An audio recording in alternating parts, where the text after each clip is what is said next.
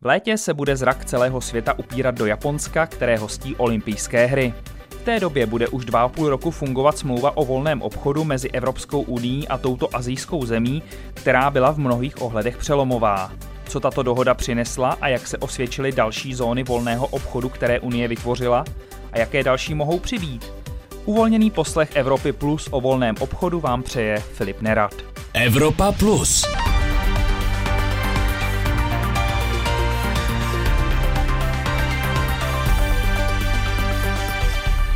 Smlouva o volném obchodu, známá také pod anglickou zkratkou FTA, přináší úplné zrušení nebo významné omezení cel a dalších obchodních bariér mezi účastnickými státy.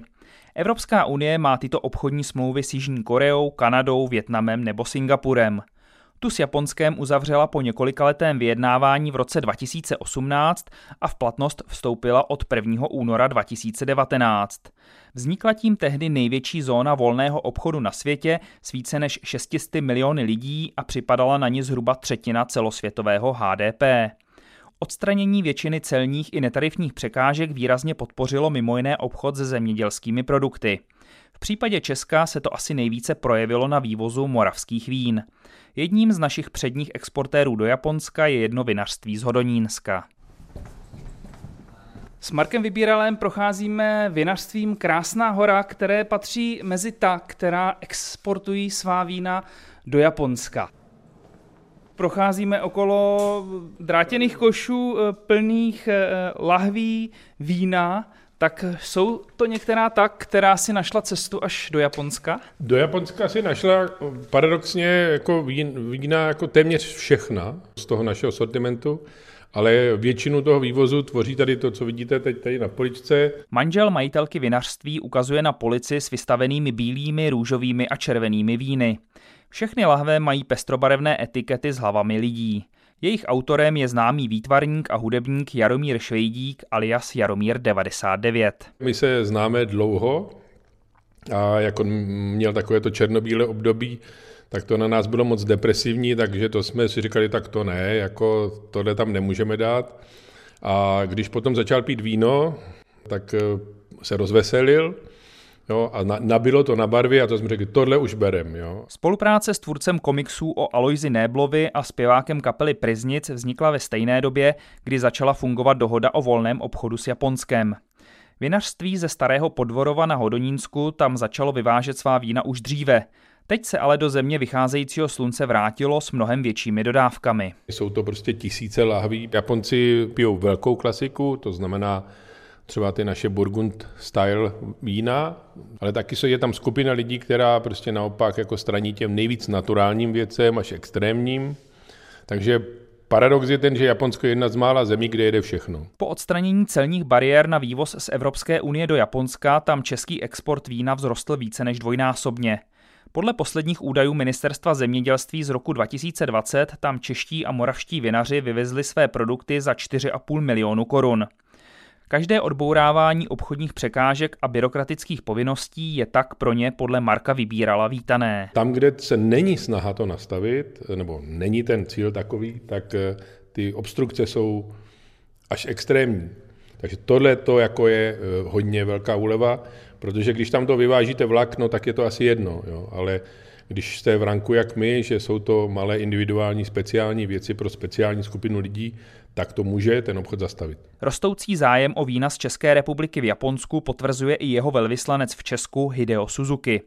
Japonci mají podle něj rádi dobré jídlo i dobré pití a proto přicházejí na chuť také vínu od nás. Uh, Víno je populární zejména mezi ženami. V tokijských myšelinských restauracích je spousta someliérek. Díky uvolnění prodeje alkoholu si Japonci teď mohou koupit víno velmi snadno třeba v supermarketech. V době pandemie, kdy museli zůstávat doma, si zvykli pít doma a oblíbili si k tomu lepší vína. A to se týkalo také těch z moravských vinařství, která výrazně zvýšila kvalitu svých vín.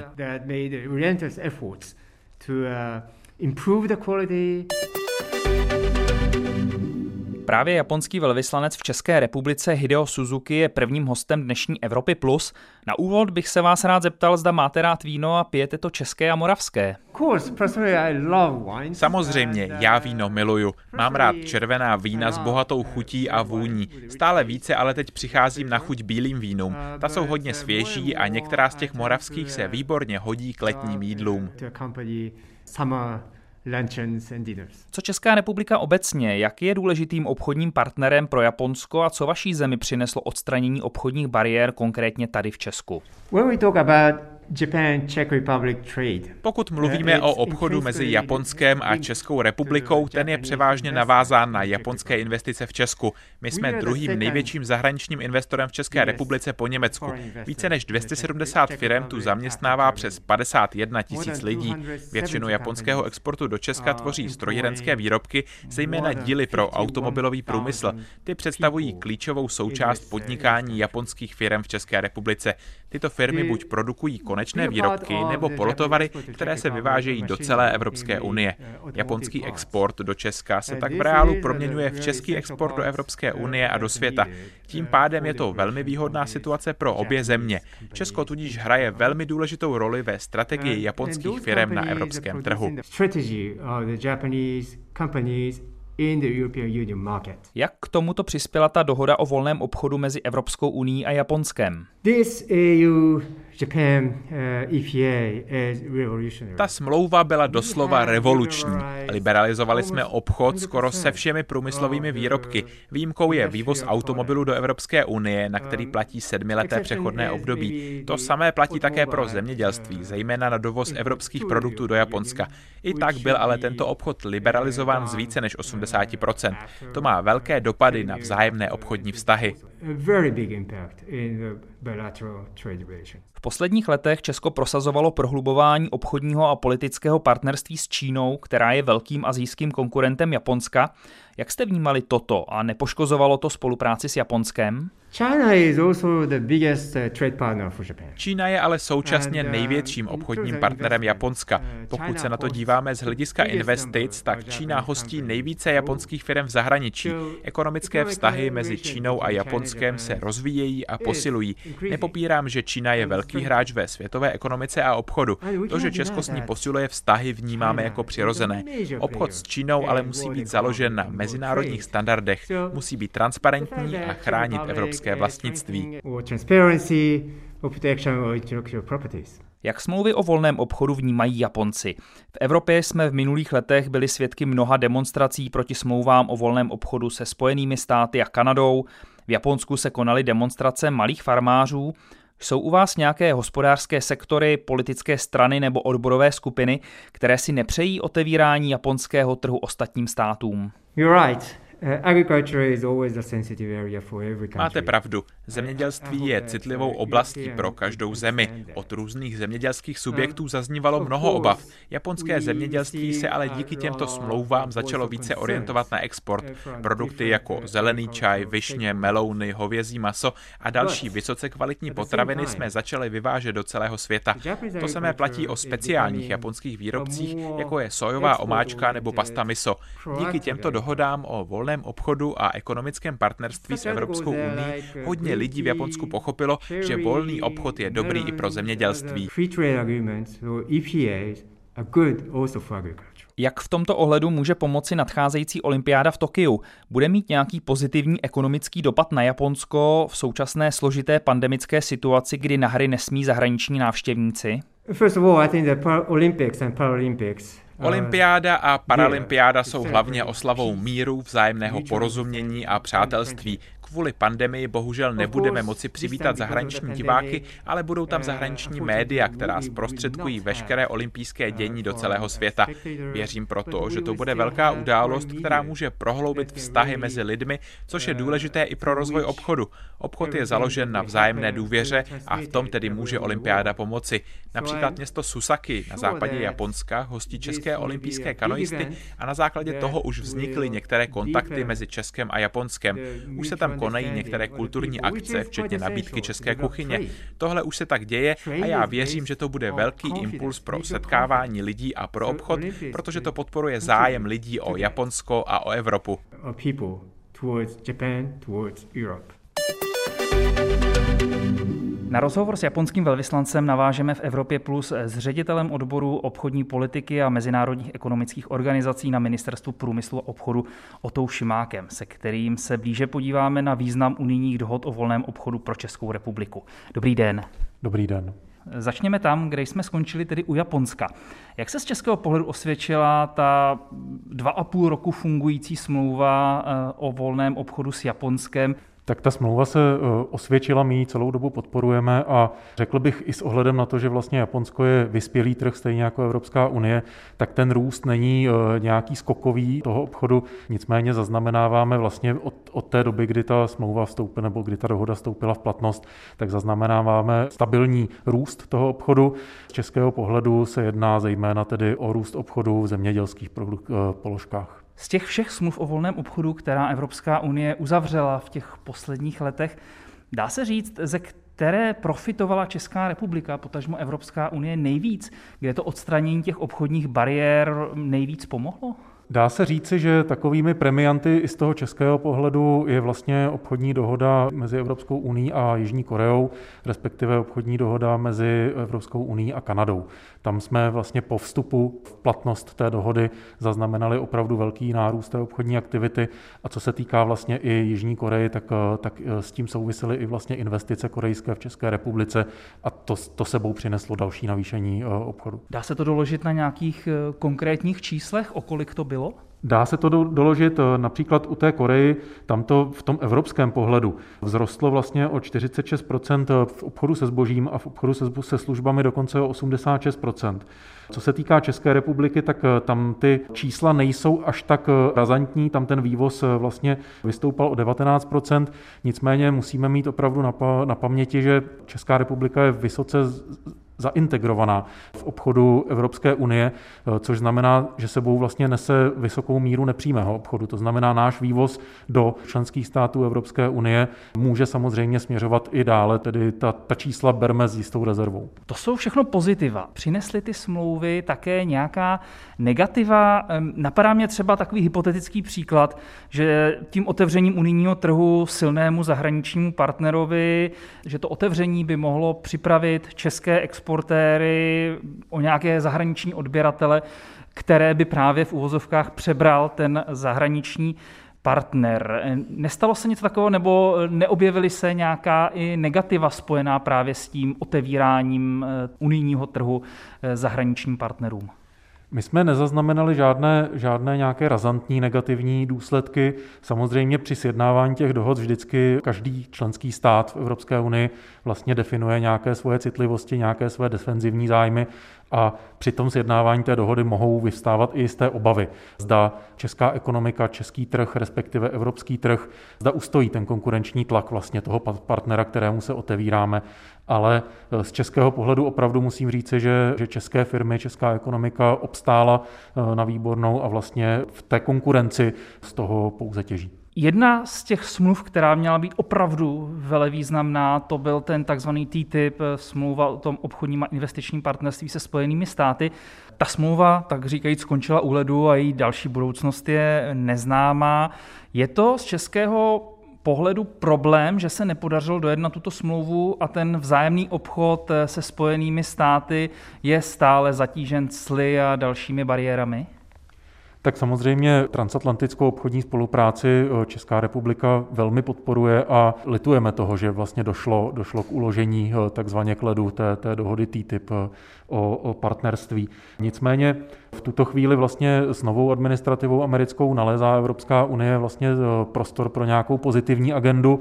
Vlastně na nedávném summitu došlo, došlo i k ustanovení takzvané Rady pro technologie a obchod a to je právě ta pozitivní agenda, kterou si my myslíme, že opravdu opravdu by Evropská unie se Spojenými státy měla rozvíjet. To znamená nové technologie, úprava, vlastně regulatorní úprava eh, na poli nových technologií, na poli digitálního obchodu. To je směr, který eh, opravdu bychom rádi koordinovali se Spojenými státy tak, aby vlastně ta pravidla, která si dohodneme na transatlantické úrovni, měla potenciál se stát pravidly globálními. Je tedy naděje, že by se mohly obě strany k těm jednáním vrátit, myslím o té, o té smlouvě o volném obchodu. Jsou nějaké nějaké náznaky ochoty eh, Spojených států oživit ta jednání? V tuto chvíli bych to považoval za předčasné. To, ta doba ještě nenazrála, ta situace, atmosféra není zralá na to, aby se obnovovala eh, ta jednání podle, podle toho mustru, který vlastně byl, jak to bylo zahájeno tehdy za Obamovy administrativy.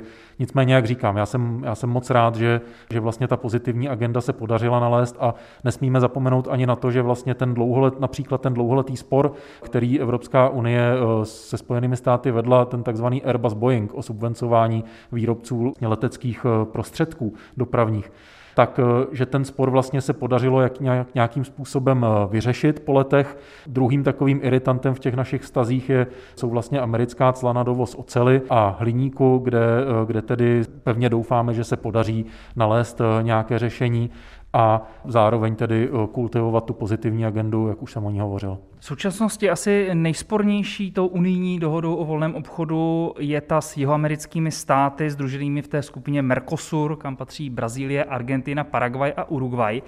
Ta jednání sice už skončila, ale ta smlouva narazila na silný odpor v některých členských zemích, zejména kvůli nesouhlasu s odlesňovací politikou brazilského prezidenta Bolsonára a podobně. Jak se k této dohodě a její kritice staví Česká republika? Co se týká dohody s Mercosurem, my vnímáme tu citlivost, kterou ta dohoda přináší a vnímáme ty problémy, které zejména tedy na té brazilské straně byly nějak identifikovány. Nicméně jsme přesvědčeni o tom, že ta dohoda samotná obsahuje docela významnou politickou část. A ta samozřejmě může a bude obsahovat eh, i kapitoly k udržitelnosti, k udržitelnému rozvoji a zároveň Evropský parlament eh, trvá na tom, aby vlastně byla ještě doplněna nějaká, nějaká deklarace k odlesňování. Co se týká vlastně přístupu k, k tomu uskupení Mercosuru, jsme přesvědčeni o tom, že vlastně pokud nějakou dohodu mít budeme, budeme mít prostor pro to s tou druhou stranou vyjednávat o tom, jak, jak se vlastně chová nebo jakým způsobem přistupuje k odlesňování a k, k udržitelnému rozvoji. Pokud by ta dohoda byla schozena ze stolu, tak eh, o tu možnost přejdeme.